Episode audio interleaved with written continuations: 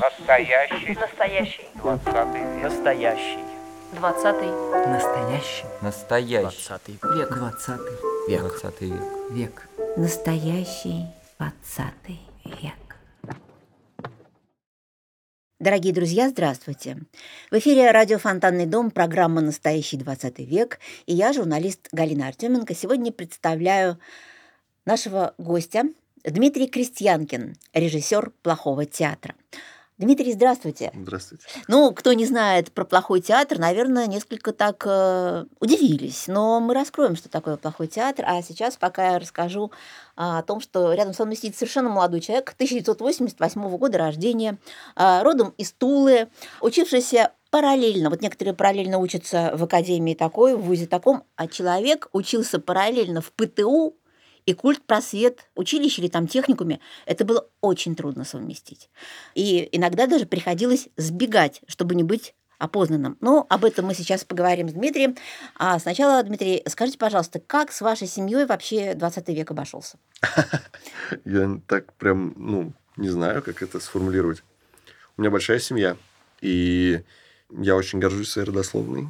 У меня есть, не знаю как, в общем, по-разному обошелся. Э, Наверное, как и со всеми, все переживали потрясения войны, репрессий, развала страны потом. Ну, то есть, мне кажется, все так циклично, что каждый раз, когда кажется, что все хорошо, на, все налаживается, происходит какой-то новый катаклизм, и это отражается на каждой семье, в том числе и на моей, наверное, тоже. Ну, У вас был такой интересный эпизод, когда вы хотели, уже будучи режиссером, поставить спектакль о своем дедушке в театре в Орле, и не получилось. Вот расскажите, просто кто был дедушка, почему Ну, так? не, не совсем так. как было? Э, Значит, э, во-первых, э, это был, ну, по роду крестьянкиных, именно по моей фамилии, их там было, ну, шесть, по-моему, человек в семье. Мой вот прадед был Александр, старший. Вот. И у него были младшие братья. Самым младшим был Иоанн Крестьянкин, э, очень почитаемый в православном мире, э, настоятель Псково-Печорского монастыря, он был архимандрит.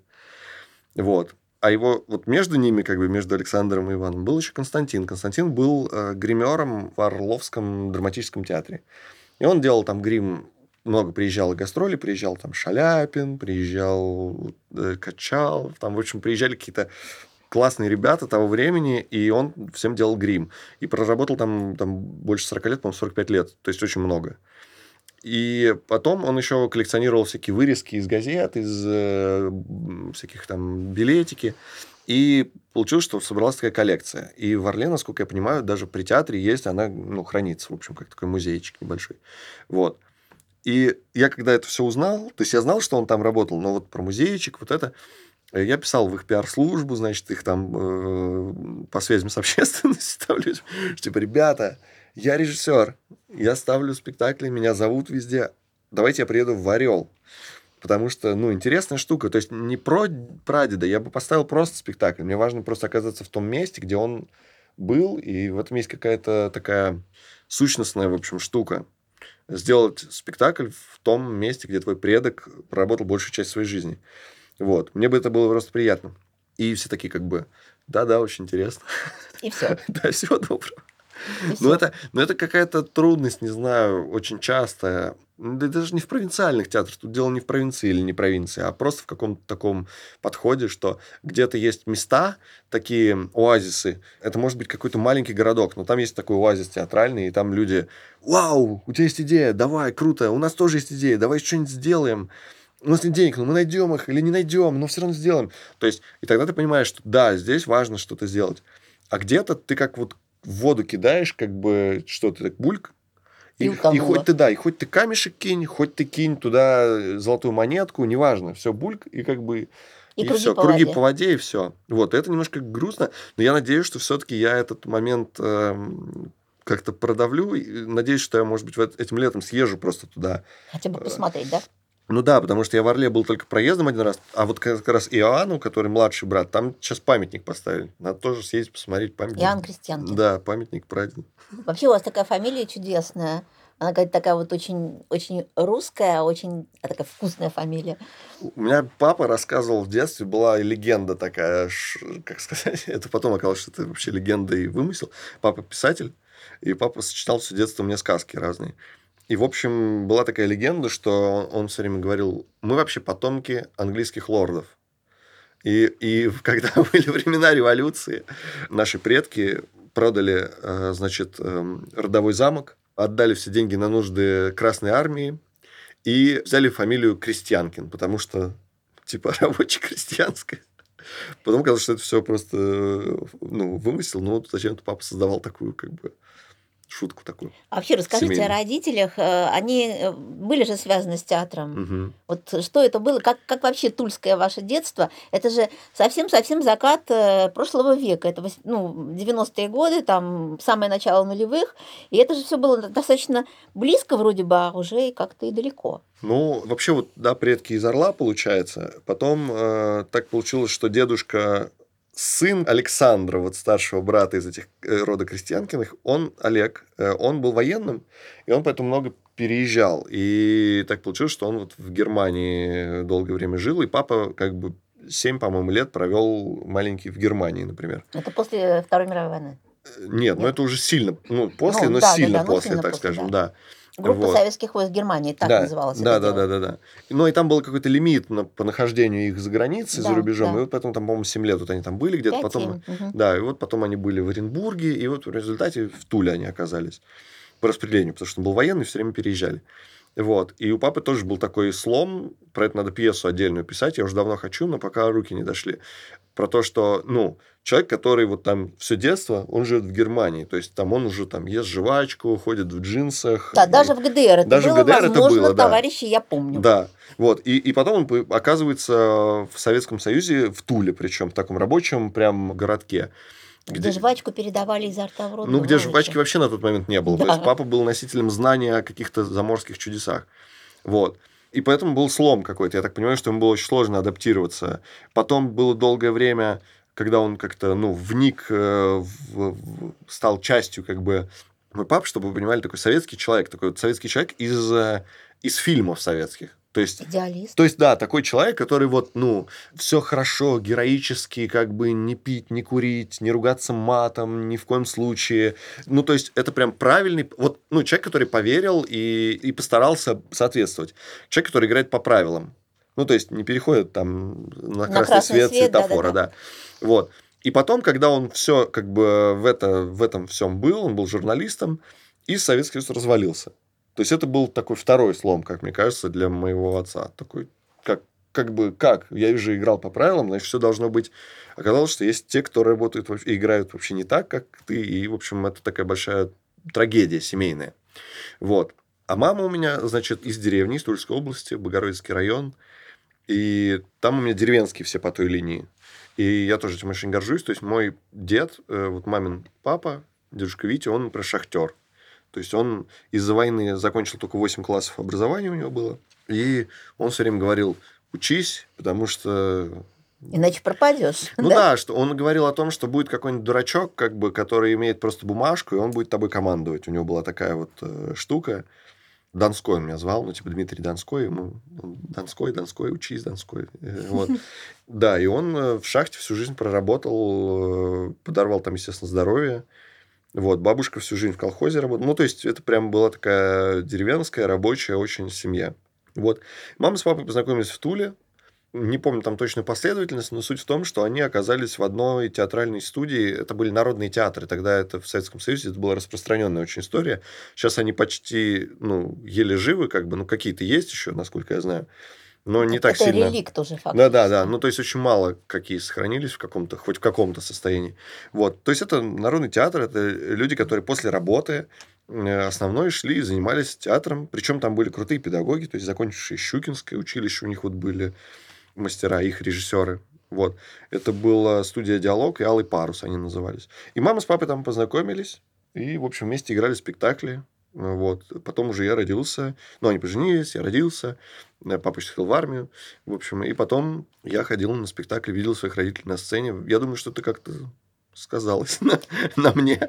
Ну, вообще, да, удивительная такая история. Вот я знаю, что вы поступили, вы учились в лицее художественном, ну, таком Искусств, э, да. лицее искусств, и потом вдруг резко поступили в строительный или какой-то там техникум? Коммунально-строительный Коммунальный строительный техникум, и параллельно потом, не выдержав этого путяжного существования, вы еще параллельно стали учиться в колледже Да, культуры. да, они через дорогу находились просто. И вы друга. бегали туда-сюда, что ли? Да, я бегал туда-сюда. Во вторую смену я, ну, я был, короче, это такая история. Я был на, т- ну, перешел на третий курс, когда на, на четвертый курс техникума мы были во вторую смену. И я пошел и в колледже устроился, значит, поступил на первый, ну, на второй курс, там, после 11 класса сразу на второй идешь. То есть я учился тут во вторую смену в техникуме, а в колледже в первую. И получалось, что только некоторые пары совпадали, то есть я, в принципе, лавировал между ними. И никто ведь не узнал. Но там буквально несколько человек знало в колледже, потому что я принес им э, документы, копии, и там как бы я как вольник числился с уговором на то, что я год сейчас как вольник, а потом я там как раз заканчиваю, мне дадут диплом, и я уже смогу свой аттестат школьный дать им. В общем, такая была махинация сложная. Ну и жесть была в том, что, да, никому особо нельзя было рассказывать. И иногда были такие казусы, что, например, у нас был директор очень жесткий в техникуме, он там нам говорил, вот, будете плохо учиться, будете как эти клоуны там... Через э, с- дорогу. Через дорогу скакать, эти дураки, в общем. В людей культурном... развлекать». А я такой сижу, да, да, я хочу как, как дурак скакать и развлекать людей. Не хочу маршировать. Он такой был бывший военный, он там, ну, жесткий-жесткий дядька, да. То есть в техникуме была ситуация такая, что я, когда в него попал, я решил, что я буду лучшим. То есть я в школе очень плохо учился, а здесь я прям попал, увиделся и думаю, все, я должен... По сравнению прям- с этими товарищами, я да, буду я молодец. дол- не, не, не в этом смысле, а в том, что типа я был разгильдяй, то есть я ничего не делал в школе. Я прям лентяй был. То есть мне нравились театральные всякие творческие дисциплины, а там химия, физика, у меня там шесть троек в аттестате, там я ничего не учил вообще, сдавал пустые листики, и, в общем, омерзительно себя вел. А в техникуме я подумал, что, блин, ты должен, ну, исправиться, что ли, какое-то перерождение, в общем, было. Так что я за это техникуму благодарен как раз, потому что я именно там начал учиться. Вот. И там я учился прям, то есть я был отличником, с красным дипломом его в результате закончил. У меня была эта грамота, что я лучший студент, там все такое. И параллельно у директора было все три пункта, там было как-то предупреждение, выговор и приказ на отчисление. Три этапа. И они все три лежали уже перед директором. И оставалось только подписать вот приказ на отчисление, потому что я его дико бесил. Потому что тогда у меня были длинные волосы, я ходил в шарфе таком, у меня были красные кресты на этом черном шарфе. Я такой во всяких резаных перчатках, там, не знаю, в, общем, драных джинсах. Да, да, да. Не соответствовал Да, да, он говорил, что ты должен вообще... Да, ты, техникуме. дом- ты должен, ты лицо техникума, он мне говорил. Ты лицо коммунально-строительного техникума. Ты должен... Я говорю, так лицо-то, а что лицо? Лицо. Лицо в паре. Ну, в общем, э, это были прям бойни. И, и было жестко, когда, например, эм, у него была идея однажды, и он то ли 8 марта, то ли 23 февраля вдруг э, решили отмечать вместе. Два те- Техникум и колледж, да. И я сижу в колледже на каком-то там, по-моему, 8 марта это было. Там идея да, была в том, что у вас в колледже много девочек, а у нас в техникуме много мальчиков. И поэтому мы придем к вам в гости, в общем. Я сижу в зале, и просто открывается дверь, и входит э, директор техникума в колледж. Человек из другого Из мира. другого мира, и два мира. Слом сл- и я такой, и я просто под ряды Матрица. вот так сполз э, и убежал, и спрятался, в общем, в аудитории, и сидел там, пока концерт не кончился. Вот. Вот такая история. А потом все-таки театральный институт, э, и э, у вас ведь совершенно как, ну, ну, такая нетипичная история. Вы мечтали, например, там посмотреть спектакли МДТ, но они как-то вот не зашли, да, или что-то. Не, я даже не мечтал, Не честно, мечтал. я не знал про МДТ. Я когда приехал сюда, здесь все наоборот, в Питере культ как бы есть, ну, определенных режиссеров и театров, и все с первого курса говорят, вот МДТ, это вообще ты придешь и прям поймешь все, все поймешь. Я пришел и все понял, да, Что это не... что это не мое. Я думаю, что это были великие спектакли своего времени, я бы так сформулировал. Но когда ты смотришь спектакль там в третьей, его четвертой реинкарнации в контексте сегодняшнего дня, мир-то меняется. Ну, то есть, как это, с чем это сравнить? Ну, в общем, э, то есть, это хороший спектакль, но просто сегодня уже делают... В общем, может быть, хороший калькулятор, но у тебя есть уже компьютер. И поэтому калькулятор по-прежнему хороший, но он калькулятор. А есть уже компьютер, который быстрее считает все. Ну, да. А есть уже нейросети. Ну, то есть, как бы мир идет дальше, поэтому в контексте того момента, когда я смотрел эти спектакли, они мне казались уже такими э, музейными больше, чем э, сегодняшние резонирующими. Вот. А каким образом вот вы пришли именно к плохому театру? У вас же было много разных экспериментов там с социальным, э, социально-художественным театром, с Борисом Павловичем в разговорах и проекте «Квартира». Был спектакль, э, где играли слепые и слабовидящие люди. Вот почему вдруг вот эта история с инклюзией, которой вы, ну, наверное, раньше совсем не занимались, как это все началось и почему это для вас важно? Ну, в общем, наверное, это важно как раз вот по поводу времени. То есть мне хочется... Ну, как бы нет, я сейчас так сформулирую. Я же условно обычные спектакли тоже ставлю. Ну, то есть в плане просто в театре по-человечески, значит, сделать спектакль. Просто я люблю какие-то вещи, когда, когда я имею возможность непосредственно видеть пользу от того, что я сделал сейчас. Мне кажется, помогать друг другу – это важно сейчас. Вот так такое время, что важно видеть в человеке человека и человеку помогать другому. Вот.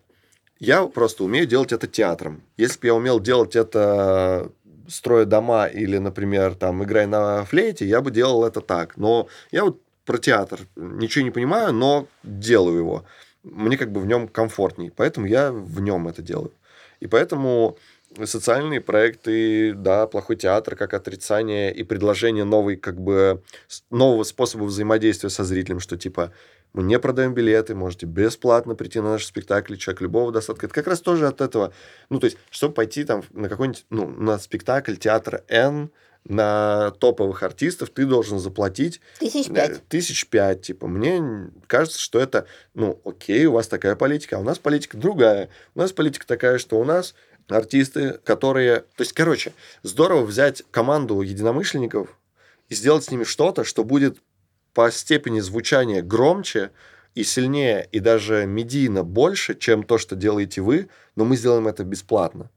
Вот. Ну, не бесплатно, вы можете потом кинуть деньги, какие хотите нам там. Ну, этот, донат какой-нибудь, донат. да. Но опять мы же его себе не берем, то есть он идет просто на новые спектакли, а мы ничего из этого не получаем но при этом нужно же как-то существовать, надо где-то работать. Ну, но да. вы преподаете же. Я преподаю, все у нас все в команде, кто где, кто снимается, кто преподает тоже, кто играет в других театрах.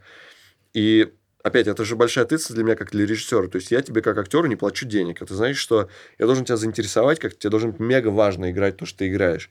Потому что нет будет денег. И я должен ценить твое время. То есть, опять же, в, в пику там, ну, простите, МДТ, но типа 8 лет спектакли мы не делаем, как бы. Мы делаем спектакли сегодня, потому что я не понимаю, как можно делать спектакль много лет, потому что сейчас контекст мира, он настолько быстро меняется, что то, про что ты вчера, ну, там, два года назад мы бы все говорили про пандемию, ну, то есть нас интересовал вопрос замкнутости, разомкнутости, невозможности говорить и контактировать, обниматься. Сейчас нас интересуют несколько другие вещи, прямо скажем. Поэтому я не знаю. Восемь лет назад я был студентом второго курса, поэтому вряд ли можно делать такое количество времени спектакль. Для меня. То для есть для вас возможно. это очень динамичная да, история театра. Абсолютно, очень динамичная, абсолютно. очень сегодняшнего и он, дня. Да, и он не успевает все равно. Угу. Но тогда, смотрите, а могли бы вы, например, в плохом театре поставить Гамлета? Мог бы. То есть Гамлет, он о сегодняшнем дне. Так дело не в том. Любой материал о сегодняшнем дне, тем более, mm если это классика. Естественно, классика на то и классика, она великая. Почему? Потому что ты читаешь Чехова и такой, а, это какой кошмар, это же вот они, мы, вот они. Ты читаешь там, ну, любого, там, Достоевского, там... Сейчас же даже опасно классику брать, настолько она сильно резонирует. Просто другой вопрос, что ты должен, режиссером должен выстроить этот мостик между сегодняшним зрителем и Достоевским. И вот этот мостик, его нельзя строить долго потому что он все время меняется. он вот как, как в Хогвартсе, короче, эти, да, знаете... Да, да, да, да, да. То есть этот мостик и есть э, то насущное, что сейчас надо. Да, то, ну, то, та взаимосвязь, которую угу, мы выстраиваем. Лестница. Лестница в Хогвартсе, она уедет иначе, и мы пройдем куда-то не туда, угу. если мы будем строить ее слишком долго. Я допускаю, что, может быть, можно и долго, но я просто говорю, что для меня это не работает. Для меня кажется, что надо делать что-то быстро, сегодня, Иначе ты просто не успеваешь. Слишком быстро все развивается, слишком быстро. Но э, совсем недавно был совершенно потрясающий маркет-фонарь, ну, просто мне очень нравится это детище, и нравится, как ребята работают, и нравится, что это такая тоже динамичная очень история. И как раз там Максим Мамлыга дискутировал с вами, с Ирой Кравцовой из э, издательства Ивана Лимбах, Лимбаха и Стани Бажиновой из «Ночлежки» о немоте. То есть вот о том, как говорить принципе, вот очень не хочется возвращаться к эзоповому языку вообще, вот возвращаться к каким-то иносказаниям, каким-то вот э, вещам таким, там, самоцензуре и прочее. Для вас современное высказывание сейчас это что? Ну, это сложный вопрос, но я очень простой, на самом деле, человек. Мне кажется, просто поговорить с человеком, вот, тем способом, который тебе доступен. Проблема в том, что я говорил тоже про это, что мне бы хотелось поговорить с тем, с кем я лишен возможности говорить как-то. Ну, то есть с, с людьми, которые имеют другое, так скажем, мнение. Вот мне кажется, это ценно угу. говорить с человеком, который с тобой не согласен. Угу. То есть пока мы говорим, ну это как у группы тараканы, у них, в общем, была песня. Я просто верю в то, что рушить догмы – лучший способ не стареть. Что песни могут останавливать бомбы, и в то, что тишина – это смерть. Угу. Ну вот, как бы для меня какой-то это важный, важный тезис.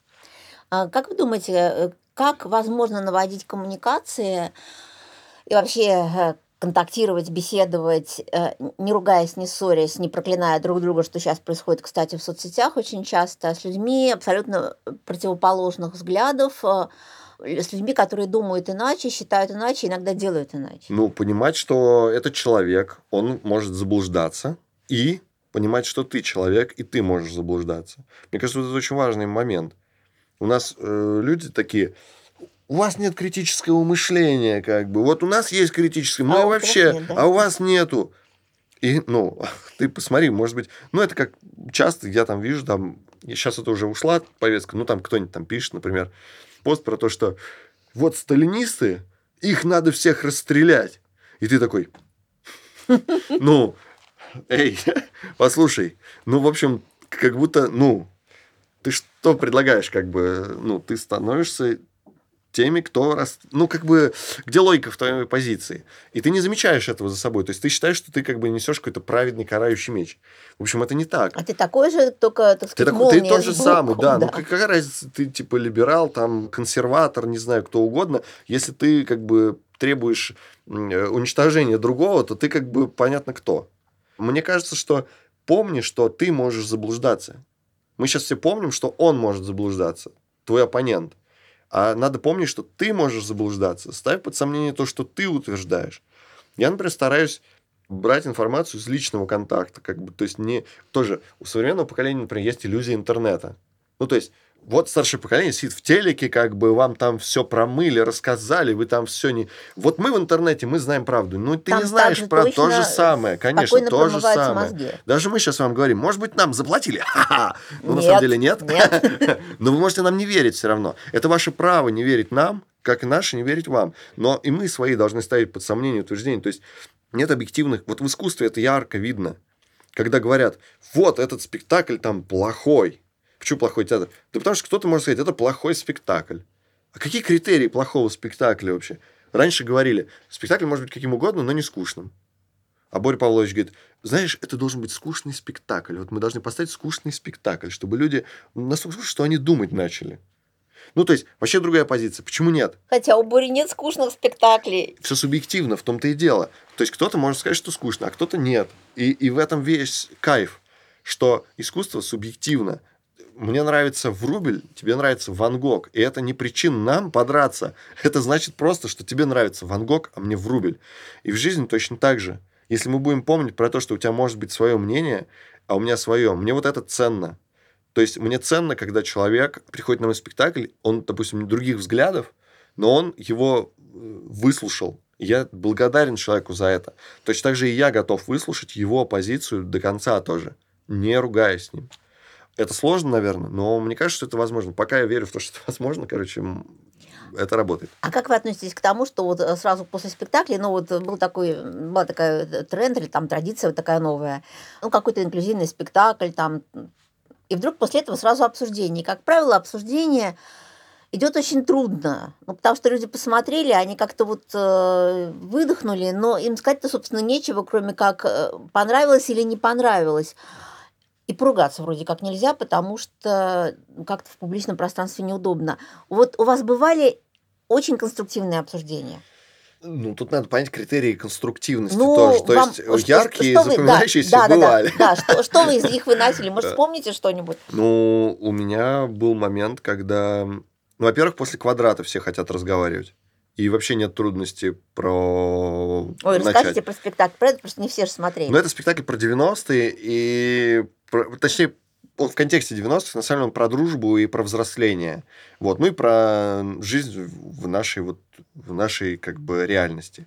Про дружбу пятерых друзей. Он документальный, он основан на воспоминаниях меня и четверых моих товарищей и одноклассников. Там можно танцевать, зрители могут выходить прямо на площадку и танцевать со зрителями. С и... актерами, да. С актерами, да, да, зрители с актерами. Вот, могут петь там. Ну, в общем, там создается такое единение и доверительная какая-то атмосфера, что в конце, когда делались обсуждения, они, как правило, их приходилось наоборот, затормаживать, потому что люди такие, а вот у меня была история, там мы как-то раз поехали, нас как-то побили, а я влюбился. И, в общем, и это круто, потому что он открывает как будто возможность говорить про то, что мы как будто не проговорили на самом деле. Потому что к 90-м очень сложные отношения на самом деле сейчас. Спекулятивные. Кто-то их сейчас очень радикально воспевает как время свободы. Кто-то их воспевает как время ужаса и ада. Вот. А с- истина она где-то посередине где-то находится, что и то, и другое было. Просто про это тоже как-то надо говорить и обсуждать. Но говорить неудобно, потому что там много неудобных тем. Там есть чеченская война, которая тоже вообще никак не... Две. Ну, две, да, чеченские компании, Мгм. вот, которые никак не проговорены до сих пор до конца, там всякие заложники, нордост и так далее. В общем, и это болезненная штука, и люди, я рад, что люди могут про это как-то поговорить благодаря нашему спектаклю. Вот. Были разные обсуждения. Было обсуждение после спектакля «Илиада» э, с проектом «Театральный дом», когда ну, там были девочки, которые были сильно недовольны тем, как высказывались дети по поводу жизни в нашей стране, так скажем. И они прямо на обсуждении сказали, вы прям неправильно, типа, говорите. Я говорю, так это ребенок просто, он сказал свои ощущения. То есть, прими просто его позицию. То есть, она не, не состыкуется с моей, с твоей. Неважно, он говорит, что ему вот так кажется. Это ребенок, 13-летний, он говорит свои мысли. И, и мы с этими девчонками сначала, это было прям похоже на конфликт, потому что прям мы прям, ну, так прям бычка такая была, прям мы прям напряглись. И я сказал, давай подождем до до конца обсуждения общего, потом с тобой продолжим этот разговор. Мы остановились, продолжили, мы поговорили потом, поняли, что мы про одно на самом деле. Я люблю свою страну, она любит свою страну, мы живем в одной стране. вот. И просто ей кажется подниманием проблем публично не- неверным, а мне кажется, что это путь, наоборот, к тому, чтобы мы их проговорили. Ей кажется, что надо акцентировать внимание на хороших каких-то вещах. И я тоже прислушался к ней. Возможно, действительно в спектакле не доставало каких-то позитивных моментов. Мгм. Вот. С тех пор мы общаемся, она ходит на спектакли, мы вместе даже делаем какие-то штуки. Ну, то есть, вот пример, когда люди, которые казалось, что мы вообще про разное, оказалось, что мы на самом деле про одно, и мы вместе можем создавать что-то дальше. Ну да, вообще, конечно, такие идеи консенсуса, они меня всегда радуют, но я вот помню свою бытность э, в такой очень активной журналистике, когда нам говорили, ребят, давайте делать хорошие новости, давайте делать там, а потом опять елки-палки, читаемость падает. Что-то про А. хорошее народ не хочет.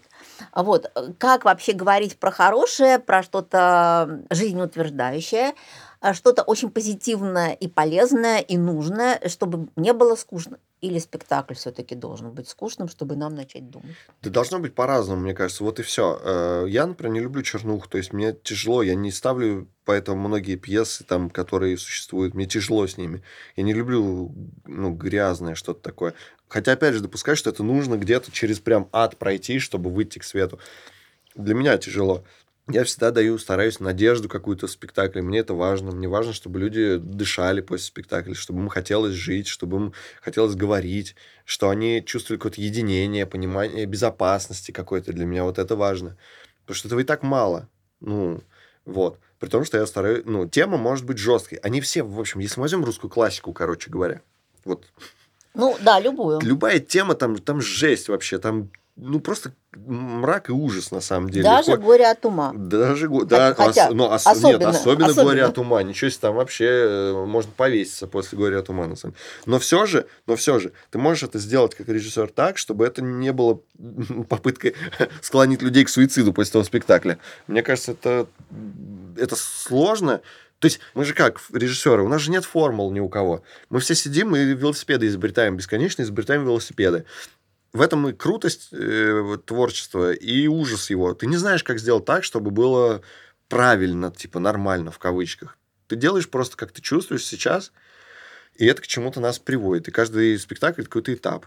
Попытка поговорить. Вот э, в одном из интервью вы говорили, когда шел процесс над Кириллом Серебренником, вы говорили о том, что вот ну, а, кстати, солидарности театрального сообщества, и о том, что вот сейчас бы как раз бы процесс Кавки бы шел бы в разных театрах. Когда вас спросили, а что ж вы не ставите, вы говорите, что это такая махина, что вот пока, ну, как-то вот никак. А вот сейчас вы готовы поставить? Ну, на тот момент, да, я бы не смог его потянуть сейчас, имея нынешние, наверное, ресурсы, если бы мне... Ну, короче, мог бы, да. Но сейчас как будто это уже... Хотя это актуально, конечно, но сейчас есть что пожестче поставить, на самом деле. А что? Вот, да. А вот я знаю, что вы считаете, что дурацкий вопрос там о творческих планах. Я не так спрошу. Я спрашиваю, что сейчас актуально ставить из того, что уже накоплено там человечеством, да? Вот какие вещи сейчас очень актуальны, хотя вы говорите, что классика всегда актуальна, но все-таки вот э, на, Да, на данном этапе что вот такое? Ну, вот я хочу, вот у меня есть давнишняя затея, и сейчас она прям мега актуальна.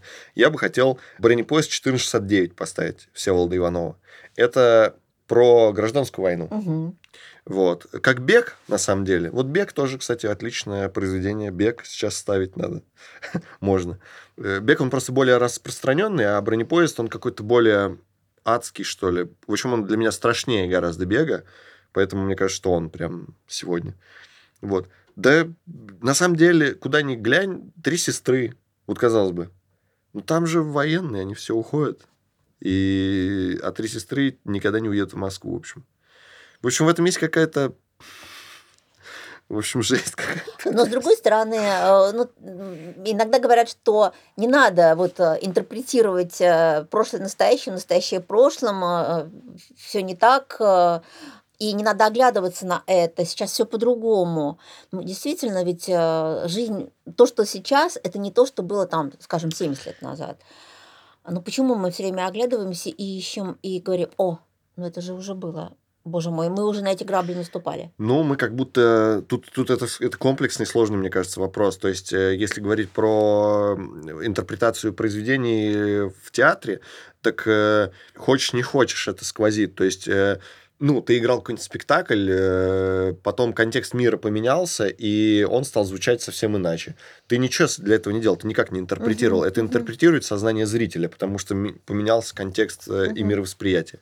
Если мы говорим, почему мы ищем в прошлом, ну, наверное, нам проще находить какие-то параллели, потому что если то было пройдено, нам Значит, сложно, сложно, и значит, это. пройдем и это, да, наверное.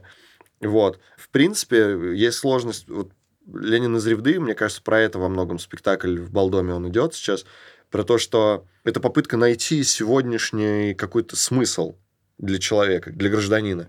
То есть, потому что, ну, есть некие прошлые какие-то, да, вот, например, памятник Ленину, это некое прошлое. То есть, для нынешнего, например, подростка или там э, студента, это такое нечто абстрактное. Ну, когда памятник, там, не все даже знают, кто это.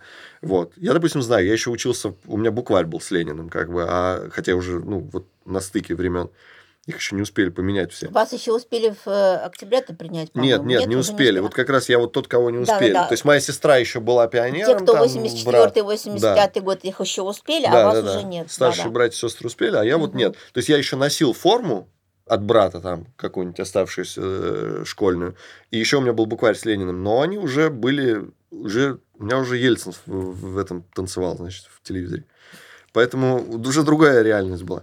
Вот. И мне кажется, вот мы в каком-то находимся вот в этом в этой точке, когда у нас прошлое уже не работает, а будущее вообще непонятно, и настоящее какое-то вот зыбкое очень. То есть ты... Сейчас же очень большой есть вектор внимания там по поиску новых символов каких-то для ну, неких ориентиров, там, вот там духовные ценности, там, да, и это все какие-то симулякры, то есть это какие-то аб- абстрактные понятия, планы, мечты, и за ними очень редко стоит что-то по-настоящему. То есть я понимаю, что, ну, мой прадед там, да, живя в монастыре монахом, что для него была вера, и что для нынешнего, ну, человека, ну, я допускаю, есть люди, которые верят и сейчас, но просто для многих это как будто тренд. Пошел тренд, типа, вот мы сейчас все хлоп, и вдруг все стали там верующие вдруг. Как так? Ну, то есть, не знаю, в общем, э, мне кажется, что люди цепляются за какие-то символы, не углубляясь в суть.